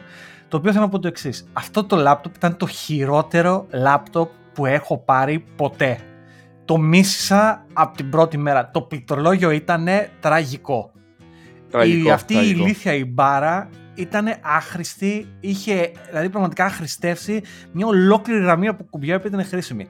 Το γεγονός Τραγική. ότι δεν είχε escape κουμπί ήταν ενοχλητικότατο μέχρι και που δεν Τραγικό, έπαιρνε. γι' αυτό τραγικό. Τρα- τραγικό. Τα ηχεία είχαν καεί δυο φορές. Ε, Χωρίς να καταλάβω γιατί. Τα άλλαξα μια φορά μαζί με το πληκτρολόγιο, ξανακαήκανε εκτός εγγύησης. Προφανώς δεν ασχολούμαι. Ε, η οθόνη του, οκ, καλούτσικη ήταν, αλλά η αλήθεια είναι ότι πάντα τα καινούργια τα μηχανήματα της Apple έχουν ακόμα καλύτερες οθόνες. Δεν είναι και το θέμα. Όλα τα υπόλοιπα όμως ήταν το θέμα. Γενικά ήταν ένα απάλευτο λάπτοπ και επίσης ανακάλυψα ότι οι 16 inches για λάπτοπ είναι too much για προσωπική χρήση, να πω την αλήθεια. Ειδικά ότι τις περισσότερες φορές την έχω, το έχω το λάπτοπ σε μια οθόνη, ας πούμε. Closed Και lid, όταν ναι. το κουβαλάω μαζί μου είναι λίγες φορές και θέλω πιο πολύ να είναι portable παρά τεράστιο. Οπότε τέλος πάντων βρήκα την ευκαιρία και πήρα το base model, το M1 Pro. Ε, το οποίο κατασκευαστικά είναι πολύ ωραίο λάπτοπ. Ε, χαίρομαι που το κάνανε λίγο πιο boxy και λίγο μεγαλύτερο και έχει μεγάλη μπαταρία. Χαίρομαι που επιτέλους έχει όλα τα κουμπιά επάνω και έχει ένα τεράστιο escape κουμπί πάνω πάνω. Δηλαδή πραγματικά είναι λες και η Apple κάνει μ, compensate για το παρελθόν και το escape το έκανε τεράστιο. Δηλαδή το βρίσκεις από Να παντού με το χαίρεσαι μικρό να δάχτυλο, με πατάς, το ρε φίλε, ναι. Ναι, το, ε, το πετυχαίνεις παντού με το μικρό δάχτυλο, με τον παράμεσο, με το. με- Δηλαδή, πραγματικά το πετυχαίνεις με όλα τα δάχτυλα. Δεν έχει σημασία. Δηλαδή, είναι πιανίστα να είσαι. Το, το, το, το- το- είναι παντού το escape, τέλειο. Ε, εντάξει, ο, τα ηχεία του είναι ok, δεν είναι καμένα. Εντάξει, για χαμηλή μπάρα θα μου πεις σε σχέση με το προηγούμενο, αλλά ναι. Ε, έχει κάτι χαζομάρες. Ε, νομίζω ότι τις περισσότερες, οι χαζομάρες περισσότερες είναι σε επίπεδο software παρά σε επίπεδο ε, hardware, να πω την αλήθεια. Ε, το έχω μια μισή εβδομάδα μέχρι στιγμής και είμαι αρκετά ευχαριστημένος. Ε, το Xcode, για παράδειγμα, που το άνοιγα, κάποιες φορές έκανα κάνα προσωπικό έτσι, ασχολιόμουν λιγάκι στο προηγούμενο το laptop. Ε, Με το πάνι στο Xcode, α, τα, ο ανεμιστήρας πήγαινε 100% με τη μία, εδώ πέρα ούτε καν. Ε, δεν καταλαβαίνω τίποτα, δεν ακούγεται καν ο ανεμιστήρας κτλ. Είναι όλα δηλαδή πιο γρήγορα. Μέχρι και το χαζό το Apple Music, που είναι το χειρότερο πρόγραμμα της Apple και η Apple θα έπρεπε να ντρέπεται. Μέχρι και αυτό, ας πούμε, είναι δουλεύει αρκετά καλύτερα. Δεν θα πω δουλεύει κομπλέ, γιατί η Apple θα έπρεπε να ντρέπεται για αυτό το πρόγραμμα, αλλά τέλος πάντων. Ε, σε γενικές γραμμές είμαι ευχαριστημένος. Και ως εκ του εκθαύματος ανα, ανακοινώθηκε ότι πότε την Τρίτη, 8 νομίζω, ε, ή 9, νομίζω στις 8, έχει event η Apple, η οποία μάλλον θα ανακοινώσει καινούριους M2. Ο οποίος ο Σε- σε M2 δίκασε. ουσιαστικά. Δεν είναι, δεν είναι άμεσα ε, comparable με τον M1 Pro Όχι, που μωρέ, έχω εγώ εδώ πλάκα σου πέρα. κάνω, Είναι πιο αλλά πολύ... Ξέρεις τι Ναι, θα όχι, κάνει είναι τώρα. με τον M1 και για... θα αρχίσει πάλι το ίδιο. Οκ, την αγαπάω την Apple, αλλά θα αρχίσει τώρα με τα chip, επειδή τώρα είναι δικά της, να κάθε 6 μήνες, ξέρω εγώ, κάνα χρόνο να, να μπουστάρει λίγο, να κάνει να βάζει, ξέρω εγώ, ένα 2 MB παραπάνω second level cache, δεν ξέρω εγώ Ναι. τι, λέω μια βλακεία, M3, M4, όπως κάνει και με το iPhone. Ε, σε μια Ναι. προσπάθεια προφανέστα για να σε κάνει έτσι, όπου πρέπει να πάρω το M4 τώρα, γιατί το M3 είναι παλιό. Ναι, ακριβώς αυτό. Αλλά τέλος πάντων, δεν έχει σημασία, παιδιά. Εντάξει, τώρα. Ε, Επίσης, το άλλο που το συζητάγαμε και με τον Μπάρι όταν ήμουν σε φάση να παραγγείλω το laptop και το κοίταγα και γενικότερα. Ξέρεις, υπάρχει αυτό το debate. Υπάρχουν οι άνθρωποι από τον Μπάρι που λένε Άμα πάρω, θα πάρω το τέζα όλα μέσα, τα Τούμπα, ρε, πάντα τούμπαν όλα. όλα, ρε, όλα. Αλλά θα, το Δελήμι. κρατήσω, ας, αλλά θα το κρατήσω ε, 10 χρόνια σαν παλιό το Yota Starlet, ας πούμε, μέχρι να φύγουν τα καπάκια από τις ζάντες, ξέρω εγώ. ναι. Ε, ε, ενώ εγώ έχω με τις αντίθετες τακτικές ότι όχι ρε φίλε, κάθε 3-4 χρόνια θα πάρω το base model, ας πούμε, που είναι λιγότερα λεφτά και όταν μετά από 3-4 χρόνια μου σπάσει τα νεύρα, α, θα το, θα το, κα- ή θα το πουλήσω ή θα το κάνω donate σε κανένα γονιό, σε κανένα νηψιό, σε κανένα τέτοιο να χαρούν και αυτοί και θα πάρω το επόμενο, ας πούμε. Ε, υπάρχουν διάφορες σχολές. Δεν ξέρω εσείς σε ποια σχολή είστε, αλλά εγώ γενικά επειδή με ξέρω κιόλας δεν είμαι τέτοιος άνθρωπος. Θα πάρω το base model εκεί πέρα, θα το κρατήσω όσο το κρατήσω και Εμένα ρε φίλε η αγορά base model μου δημιουργεί μια ανασφάλεια. Ίσως γι' αυτό είμαι στην άλλη άκρη ας πούμε. Δηλαδή λες πω πω μιλάμε θα, θα ματώσω τώρα οικονομικά για να πάρω γιατί είναι, ακρι, είναι ακριβά έτσι. Πανάκριβα είναι, πανάκριβα. Οπότε άμα είναι να ματώσω, να ματώσω, να βλέπω το αίμα να κυλάει ας πούμε αλλά να έχω την ευχαρίστηση ότι εντάξει δεν θα νιώθω έτσι ανασφάλεια μετά από 6 μήνες όταν δεν θα, δεν ξέρω, ένα χρόνο ή οτιδήποτε. Αλλά νομίζω ότι η Apple θα, θα προσπαθήσει να το εκμεταλλευτεί αυτή την αρρώστια τώρα ειδικά με τα, με τα CPU και θα έχουμε κάθε 6 μήνες, 8 μήνες ε, α, M4, M4.5, 0.6, 5, 6, 7, ξέρω εγώ. Πάρε. Ναι, οπότε τέλος πάντων έχω τώρα το, έχω εδώ πέρα το καινούργιο το μηχανηματάκι. Ωραίο είναι, μου αρέσει. Το, δηλαδή, μου αρέσει και όλο η οθόνη τόσο πολύ που καμιά φορά το ξεσυνδέω από την οθόνη τη μεγάλη που έχω εδώ πέρα, μια Dell, ας πούμε, μια τεράστια. Και το έχω σκέτο έτσι με την οθόνη του γιατί είναι. Έτσι, είναι, τόσο, είναι τόσο καλύτερη; Είναι πολύ καλή, είναι και το πληκτρολόγιο πολύ decent. Είναι γενικά το μηχάνημα ωραίο, ρε παιδί μου. Είναι, είναι ωραίο, ξέρεις, είναι καινούριο hardware. Είναι, πώς, πώς είναι καινούριο βιβλίο και πριν το διαβάσει το μυρίζει πρώτα. Δεν ξέρω μόνο εγώ το κάνω αυτό. Το καινούριο το βιβλίο το ανοίξει τη μεσαία, αλλά και το μυρίζει πρώτα. Μυρίζει βιβλίο, ξέρω εγώ. Ε, το, τρομερή αίσθηση. σω να είμαι παράξενος εγώ. Ίσως, ίσως όχι, όχι, όχι, το έχω ακούσει και από άλλους. Εντάξει, και εγώ το κάνω μερικές φορές, αλλά τελευταία φορά που διάβασα βιβλία δεν ξέρω ποτέ ήταν. Άστα να πάνε. Ναι, ναι. Επίσης, να πω λίγο για κάποια άλλα θέματα που να μην σε εκφράζω και να μην έχει το χρόνο αυτή τη στιγμή. Να, πεις, να πεις, Τζόρτ, σε παρακαλώ. παρακαλώ. Ε, λοιπόν, Κάτσε ε, να γεμίσω λίγο, να κάνω λίγο τον καφέ μου να τον γυρίσω. Ε, κάνε καφέ, εσύ. Ε, ε, ε, αγόρασα ένα βιβλίο, παιδιά, ε, γιατί okay, διαβάζω αρκετά από το Kindle, με βοηθάει ειδικά βιβλία τα οποία δεν με ενδιαφέρει να τα έχω στη συλλογή μου κτλ. Είτε τα παίρνω audiobooks και τα ακούω στο τρέξιμο όπως ξανά έχω πει, είτε τα παίρνω στο Kindle και εντάξει, whatever. Αλλά υπάρχουν μερικά τα οποία, ειδικά αν έχει κανένα καλό hardcover, ας πούμε, το παίρνω. Ε, και πήρα ένα που λέγεται Κλεπτόκραση. Ε, παιδιά, φανταστικό βιβλίο, ε. 350 σελίδες με ονόματα μέσα. Ε, ε, έρευνα κανονική έκανε ο Πεχταράς ο οποίος το έγραψε. Και όταν λέμε έχει ονόματα έχει τον ε, Νουσουρτάν Ναζραμπάγεφ που ήταν ε, ε, ο δικτάτορας εκεί του Αζερμπαϊτζάν όχι του Αζερμπαϊτζάν του ε, ε, λέει μέσα για τον Πούτιν, για αδερφούς, ξαδέρφια και του τύπου πρόσφατα αυτό του κάνανε μήνυση από την ρωσική πρεσβεία στην Αγγλία για να για να σταματήσει να εκδίδει το βιβλίο. Να σου πω, ότι κάτι κλε, έκανε; κλεπτόκραση ή κλεπτόπια; Κλεπτόπια, συγγνώμη. Α, ένα, ναι, όχι, ναι, το ψάξα τώρα, όχι, δεν το ξέρω. Ναι, κλεπτόπια, μπράβο, καλά έκανες και με διόρθωση. Κλεπτόπια, λοιπόν. Θα το αφήσω link από κάτω. Ε, τρομερό βιβλίο, παιδιά. Τρομερό, τρομερό, τρομερό. Δηλαδή, πραγματικά είναι από αυτά τώρα τελευταία λόγω των καταστάσεων. Έχω αρχίσει και διαβάζω μερικά άλλα βιβλία. Έτσι. Ε, για να έχεις να, να, μια γνώμη παραπανήσει εκτός, εκτός των ειδικών του Twitter, γι' αυτό ας πούμε. Ε, και, ένα, και ένα άλλο που είχα διαβάσει πριν κάνα χρόνο, αλλά ε, είναι, είναι, είναι πολύ σχετικό πλέον, είναι το Red Notice επίσης, ε, που είναι μια ιστορία ενός ε, Αμερικάνου financial έτσι, τύπου, ο οποίος είχε πάει στα late 90s, early 2000s στη Ρωσία, έκανε business κτλ. Και τον πήρε ο χαμπάρι ο Πούτιν και του τα πήρε όλα και γενικά είναι μια πάγια τακτική και τα δύο βιβλία ουσιαστικά καταλαβαίνεις το ίδιο πράγμα. Ότι Πούτιν έδωσε και Πούτιν πήρε οπότε τον δεν τον βολεύει πια. Anyway, πολύ ωραία βιβλία, θα αφήσω links από κάτω. Αυτά διαβάζω και, και για να τελειώσω έτσι αυτά τα κουλτούρο τέτοια, την ταινία Αμελή την έχεις δει πάρει. George, όχι. Ε, ναι, ε, λοιπόν, και, είμαι σε φάση, δηλαδή μου έχει πει και η γυναίκα μου πολλές φορές. Και, και, απλά είναι ένα, ένα σκληρό όχι, ένα Brexit δηλαδή. Να σου πω κάτι. Δεν την είχα δει την Αμελή για, την, για, την, για, την ίδια, για την ίδια έτσι ξεροκέφαλη άποψη σαν τη δικιά σου. Γιατί Σωστό. βγήκε η Αμελή το 2001 και ούτε εγώ την είδα, αρνούμουν. Χθες στο Netflix, το βρετανικό τουλάχιστον, δεν ξέρω στο ελληνικό φαντάζομαι ίσως, υπάρχει το Αμελή. Και μου το έβγαλε suggested. Και ήταν τέτοια ημέρα χθες και είμαι κουρασμένος και μετά από μια άσκηση κτλ. Λέω δεν βάζω έτσι λίγο αμελή με το φαΐ. Και την είδα όλη την ταινία και ήταν φανταστική.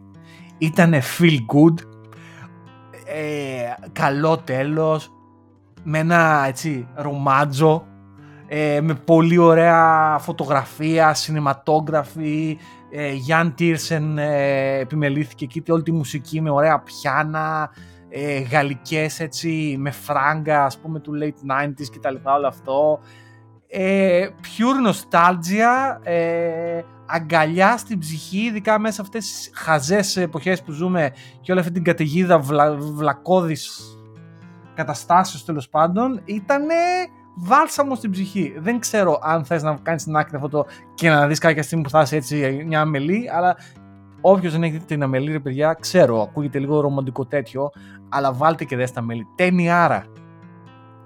George, πάλι καλά που υπάρχουν ρομαντικές ψυχές στον κόσμο σαν και εσένα, να πούμε. Ναι, ρε, πάρει. Ε, δεν ξέρω, εγώ περιμένω τώρα. Έχει βγει, βγαίνει το καινούργιο το Batman. Κύριε, πώ σου γαμάω τώρα τη, τη φάση. Α, όχι, το άκουσα και εγώ. Το ποια είναι η πλάκα. Δεν το έχω πάρει χαμπάρι εγώ ότι βγαίνει καινούριο Batman. Εντάξει, τώρα ακόμα ένας διφορούμενος τύπος πάει να παίξει τον Batman. Παιδιά, η υπόθεση Batman έχει τελειώσει εδώ και πόσα δέκα χρόνια. Όταν ναι. τον έπαιξε ο μέγιστος, ο ναι. αδερφός, ο ναι. Christian Bale. Τελείωσε. Δεν υπήρχε καλύτερος Batman. Τι πηγαίνουν ρε φίλε; Το προηγούμενο των άλλων ακόμα γελάμε ρε φίλε. Ακόμα γελάμε με το τέτοιο. Με το Είναι δύσκολο να τον, ε, να τον κάνεις στο Batman και να τον πετύχεις όπως τον πέτυχε ο, ο, ναι. Ο, γενικά ο Christopher Nolan έκανε την Ιάρες και είδα πρόσφατα και ξαναείδα μάλλον το Man of Steel ταινιάρα. Mm-hmm. Ταινιάρα, ναι, ναι, μ' άρεσε. Μ' άρεσε, το ξαναείδα πάλι με άλλο μάτι έτσι. Τελικά το Man of Steel ήταν πολύ moody ταινία. Μ' άρεσε πάρα πάρα πολύ. Δηλαδή, ειδικά στο σημερινό κλίμα, δεν ξέρω είναι και το κλίμα της εποχής που ζούμε έτσι moody, αλλά πραγματικά το, τον κατάφερε και τον έκανε τον Batman. Γιατί μέχρι τότε τον Batman όλοι τον είχαν αυτό το χαρούμενος ε, βλαχοαμερικάνος, σουξουμούξου να πούμε, θα σας σώσω όλους, πετάω λέιζερ τα μάτια. Και ήρθε ο Κρίστοφερ Νόλαν και τον έκανε, τον έφερε σε ένα level ανθρώπινο. Ότι ξέρεις, είχε εσωτερικές διαμάχες, τι είναι το σωστό, τι είναι το λάθος. Ε, τρομερή ταινία. Ξανα, ξαναδείτε την παιδιά, το Man of Steel. Τρομερή ταινία. Έτσι. Ε, που λες είμαι σε τέτοια φάση ρε φίλε, έτσι κανένα τίποτα εξωγήινους, τίποτα τέτοια. Τι είμαι, ταινία, πες, και, πες μας και εσύ τι ταινία είδες, εσύ τι σειρά είδες τελευταία έτσι και σου έκανε μια θετική εντύπωση παρέλα. Πες για το κοινό, να μην λέω μόνο εγώ. Α, τα, θετική εντύπωση. Εντάξει, ε, στο λίγο χρόνο που μας μένει το βράδυ ας πούμε, μας μένει, μου μένει το βράδυ, η γυναίκα μου μερικές φορές δεν ε, συμμετέχει σε αυτά. Καταρρέγεις του καναπέ Ιωάννα. Ναι. ε, ή μπορεί και να μην τους αρέσουν όλα. Καλά, ναι, εντάξει. Ε, Βλέπω φανατικά οτιδήποτε έχει να κάνει με Star Trek. Ε, αυτή, Star αυτή, Trek. Ναι, αυτή, αυτή τη στιγμή τρέχουν ουσιαστικά δύο σειρές, το Star Trek Voyager και το Star Trek Picard. Είναι το ένα από το Amazon και το άλλο έχει γίνει από άλλο συνδρομητικό Ούτε, δεν το έχω δει το μια φορά. Κανάλι. Δεν ξέρω καν περί τίνος πρόκειται. Βλέπω φανατικά μια έτσι λίγο πο, ποζέρικη αμερικάνικη σειρά με τον Paul Giamatti όμως που τον γουστάρω πάρα πολύ ε, που λέγεται Billions. Ε, εντάξει, ο, εμένα μου αρέσει γενικά, είμαι σε αυτή τη φάση ας πούμε. Και από ταινίες δεν ξέρω ρε φίλε, η τελευταία ταινία που είδα ήταν το... Αχ, τώρα ξεχνάω, πώς λέγεται αυτό, ήταν το νούμερο 2. Ε, είναι καρτούν της Marvel, είναι αυτός, ε, που τον παίζει ο Άγγλος ο ηθοποιός, ο το, τώρα έχει κολλήσει στο μυαλό μου. Θα, θα το Δεν πειράζει, θα, το, θα, θα, θα, το βρούμε. Ο Τόμ Χάρντι που του παίζει. Έλα. Α. Τον, τον τέτοιον, μωρέ, που, που είναι ένα τέρας που γίνεται άνθρωπος τέρας. Α, το Venom λες. Το Venom, το Venom, ναι. Το δεν, δεν είναι. Το, το, ήταν άθλιο, έτσι λέει, πραγματικά. Είναι Marvel το Venom. Δεν ξέρω τι είναι, δεν θυμάμαι. Δεν είναι Marvel, νομίζω είναι DC. Πάντως ήταν άθλιο. Δηλαδή πραγματικά δεν ξέρω γιατί το κάνανε. Κρίμα. Το, το, κρίμα. το δεύτερο Venom. Το δεύτερο, είναι εντάξει δηλαδή. Μέχρι και εγώ, ας πούμε, που έχω χαμηλό επίπεδο, είπα εντάξει, δεν γίνεται τώρα να βγάλει τις ταινίες. Το είχες δει το πρώτο Venom; Το είχα δει, μου είχε ψιλοαρέσει. Είχε μια ηχεία. μου ψιλοάρεσε. Το ναι. δεύτερο το, το δεύτερο δεν ήταν. Το, το έχει σκηνοθετήσει αυτός ο τύπος ο οποίος ε, τώρα πια είναι και σκηνοθέτης που έκανε και το Gollum στο, ε, στο, στο Lord of the Rings. Α, είναι ναι, ναι, ναι, κατάλαβα. Ο τέτοιος, ναι. είναι ένα παράνοια. Ναι, το, ναι. Θα, θα κάνω μπούτσερ το όνομά του, δεν θέλω. Αυτός ο τύπος, ναι. Να μας ακούει και κανένα αστείο Θανάση εδώ πέρα και θα έχουμε τίποτα άλλα τώρα. Μην τα, μην τα πούμε λάθος. Ε, εντάξει, νομίζω yeah. να μας συγχωρήσει γιατί είσαι μια ρομαντική ψυχή, μιλάς για μιλή και εγώ μιλάω για Transformers, ξέρω εγώ, εξωγήινους και Star Trek και για συνήθεια. Υπάρχει, υπάρχει χώρος για όλους. Μα γι αυτό, γι' αυτό είμαστε. Υπάρχει χώρος για όλους, παιδιά. Αυτό λέμε. ε, ναι, Ωραία. Οπότε ε, πάρει τα είπαμε και αυτά. Ε, θέλω να πω ένα τελευταίο πράγμα το οποίο είναι παντελώς άσχετο. έχω, έχω πηδήσει και όλες τις κουβέντες αυτή τη στιγμή, αλλά θέλω να το πω το εξής. Όταν πάω στην Αθήνα πάρει ε, και θα ξαναπάω κάποιος με τον Απρίλη. Μπράβο, ε, χαίρομαι για σένα. Ναι, μου αρέσει το Παγκράτη. Γενικά μου αρέσει η περιοχή του Παγκράτη. Όχι, ρε φίλε, όχι. Ναι, Τι σου είμαι αρέσει τέτοιος. αυτό Μ' αρέσει το πάρα πράγμα; πολύ το Παγκράτη. Γενικά Hipster. το. Τέλος πάντων. Μ' αρέσει. Μ' αρέσει γιατί είναι κοντά στο κέντρο, περπατιέται εύκολα, έχει καλές συνδέσεις. Μ' αρέσει το Παγκράτη, βέβαια. Το ξέρω και όλος με ξέρει, το γνωριζόμαστε. Μ' αρέσει το Παγκράτη. Πάντοτε όλα τα χρόνια που πήγαινα υπήρχε μια καφε... υπάρχει μια καφετέρια που λέγεται Ο Boy στο Παγκράτη. Η οποία είναι μια γωνιακή καφετέρια, σε... μ' αρέσουν αυτά, την πηγαίνω χρόνια. Και γενικά ήταν chill, ρε παιδί μου. Θα σου πω τι έγινε τώρα. Το Oh Boy το έγραψε το Αθηνόραμα. Πήγε το Αθηνόραμα και έγραψε για το Oh Boy. Και προφανώς οι Αθηναίοι διαβάζουν το Αθηνόραμα, δεν έχει να κάνει. Και με ενημέρωσε τώρα η καλή μου αδερφή εδώ πέρα ότι Γιώργο, τέλος το Oh Boy λέει, έχει μια ουρά από εδώ μέχρι απέναντι γιατί το έμαθαν όλοι και σκάνε μύτη και πάνε στο Oh Boy. Οπότε θέλω να πω μπράβο παιδιά που διαβάζετε το Αθηνόραμα. Προφανώς το Αθηνόραμα κάνει καλές προβλέψεις, αλλά μου χαλάσατε τη φάση. και συμβαίνει και στο Τι Λονδίνο αυτό. το, τι το ιδιαίτερο ήταν το, είχε το boy, ας πούμε; Είναι ήταν απλά τέξ- δικό σου, ας πούμε. Άκου, θα σου πω. Είναι εμένα αυτό που μου αρέσει στην Αθήνα και το λέω και σε συναδέλφους ξένους και γενικά το λέω. Η Αθήνα επιφανειακά είναι άσχημη. Είναι τσιμεντούπολη χωρίς. Ω, είναι τίγκα, τίγκα άσχημη. Νομίζω θα, θα λέγαμε ψέματα αν λέγαμε Α, είναι φοβερή, πολύ. Από τις πιο άσχημες δηλαδή, πρωτεύουσες της Ευρώπης. είναι, είναι intense με την έννοια ότι είναι intense ε, στο μάτι και στο feeling προφανώς, αλλά ε, τε- τελείως δηλαδή από άποψη ε, αρχιτεκτονικής είναι intense αρχιτεκτονικά. Είναι π- πολύ μονοδιάστατη σε, σε, σε αρκετά σημεία με, με λίγα σημεία αρχιτεκτο- αρχιτεκτονικής διαφοροποίησης εδώ και εκεί. ας πούμε, Μόνο, τα στο, οποία μόνο και στο αυτά- κέντρο. Τα οποία Ναι. έγιναν πριν 100-200 χρόνια. ναι. Μπράβο, και ό,τι, ό,τι, ό,τι δεν απαλωτριώθηκε για να γίνει πολυκατοικία με εξαδιαιρέτου, όπως το λένε αυτό το- και τα λοιπά. ας πούμε. Ακριβώς. Λοιπόν, anyway, αλλά αυτό που μου αρέσει στην Αθήνα, ότι μέσα σε αυτό το intensity, ας πούμε, το αρχιτεκτονικό, υπάρχουν γωνιές μεταξύ στοών, μεταξύ δρόμων που δεν είναι ορθές γωνίες, αλλά είναι αυτό το 80 μοίρες δρόμος ή ξέρεις ένα παράξενο που έχει βρει ο κόσμος και έχει ανοίξει μικρά μαγαζάκια. Δηλαδή μου αρέσουν πάρα πολύ. Ό,τι μαγαζί και φαγάδικο και καφέ και μπαρ υπάρχει μέσα στο S. Το δικό μου το όνειρο, παιδιά, είναι να ανοίξω ένα jazz μαγαζί κάπου μεταξύ Ομόνιας και Συντάγματος μέσα σε μια στοά και να το λέω μπαρμπατζάζ. Να το ξέρετε, άμα ανοίξει κάποια στιγμή jazz μαγαζί σε στοά κοντά στην Ομόνια, είμαι εγώ και λέγεται μπαρμπατζάζ, να ξέρετε. Ε, αλλά το Oh Boy ήταν ένα τέτοιο μαγαζί, κάπου εκεί μέσα σε κάτι στενά μέσα στο παγκάρι που είναι πολύ όμορφα και ήταν σε μια γωνιά, γενικά έχει πολύ ωραία μαγαζιά εκεί σε εκείνη την περιοχή και όλα αυτά τα έβρισκα πάρα πολύ ωραία και ρομαντικά μέσα αυτή την τζιμεντίλα, ξέρω εγώ, δεν ξέρω, μου αρέσουν. ε, μα- μου, μου φαίνεται σαν αυτά τα λουλούδια που φυτρώνουν μεταξύ των, ε, των πλακών, ας πούμε, στην Αθήνα. Ξέρεις, Μα που πόσο το λουλούδι ρομαντική ψυχή αντιστέκεται. είσαι. Μα πόσο ρομαντική ψυχή είσαι. Έτσι λοιπόν, αυτό. Άρα το ανακάλυψε και το Αθηνόραμα τώρα. Οπότε πάει. Εγώ Έχει και είμαι- άλλα μαγαζιά εκεί γύρω. Εγώ επειδή Εντάξει. είμαι παιδί των δυτικών προαστίων, στα δυτικά προάστια, τα οποία προφανώς ήταν και άσχημα, έτσι, κακά τα ψέματα. Δεν έχω πάει, δεν έχω μεγάλη. Έχουμε, συ- έχουμε συνηθίσει που λες, ε, εσύ, εσένα σ' αρέσουν αυτά τα, τα μικρά πετίτα, ας πούμε, μαγαζάκια κτλ. Εγώ δεν ξέρω, με δυσκολεύουν πάρα πολύ αυτά τα μαγαζιά γενικά, γιατί πάντα, ε, ξέρεις, έχεις δυσκολία για να μπεις, έχει κόσμο, μπούρ, μπούρ, μανταλάκια. Ε, στα δυτικά προάστια λοιπόν εμείς έχουμε αυτή την κουλτούρα με τις αχανείς ε, καφετέριες. Παλιότερα Α. ήταν πο- πολύ πιο έντονο, τώρα προ- υπάρχει και μια, έτσι, ένας εκμοντερνισμός για μικρότερα τέτοια, αλλά ξέρεις, έχουμε μεγαλώσει εκεί με τις καφετέριες που βλέπεις το λαό μέσα, ας πούμε, κτλ. Εξίσου άθλια. Σαν τη, είναι Λαμία, αυτό. σαν τη Λαμία. Και Σαν στη τη- Λαμία έτσι μα η είναι Λαμία- τέλεια, είδες. Είδες, Ναι, έχουμε κοινά. Ξεκάθαρα, ναι. Ναι. Μα στη Λαμία έχουμε ολόκληρη, ολόκληρη πλατεία. Δηλαδή υπήρχε, Ναι, ρε, φίλε, τώρα έχουν, ναι. έχουν, υπάρχει ολόκληρη πλατεία, η πλατεία Ελευθερίας, αν μα ακούει κανεί από τη Λαμία. Ε, ολόκληρη πλατεία. Έχει, είχε, επιζω- έχει επιζωοδρομηθεί ακριβώς για αυτό το λόγο. Γιατί σε- ήταν ε, κάποια στιγμή unsustainable. Δηλαδή απλά ήταν μόνο καφετές, λέει, άτα, πας στο καλό. Ναι, μωρέ. να μην μπαινάνε μάτια. Καλύτερο, έτσι. Α, τώρα βέβαια Έτσι. άλλαξε λίγο το τοπίο, αλλά όχι τραγικά. Δεν αλλάζει η Λαμία και εύκολα. Αυτά. λοιπόν, πάρει μια ώρα. Μια ώρα.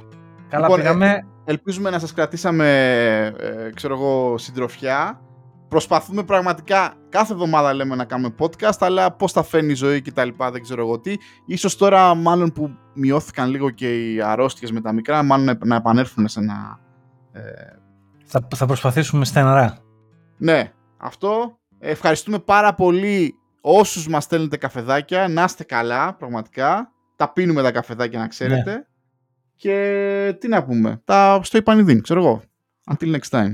Ε, στο Ιπανιδί, δε- ελπίζουμε να τα πούμε σύντομα. Λοιπόν, αυτά. Ε, Αντί, γεια σου, Γεια Πάρη. χαρά.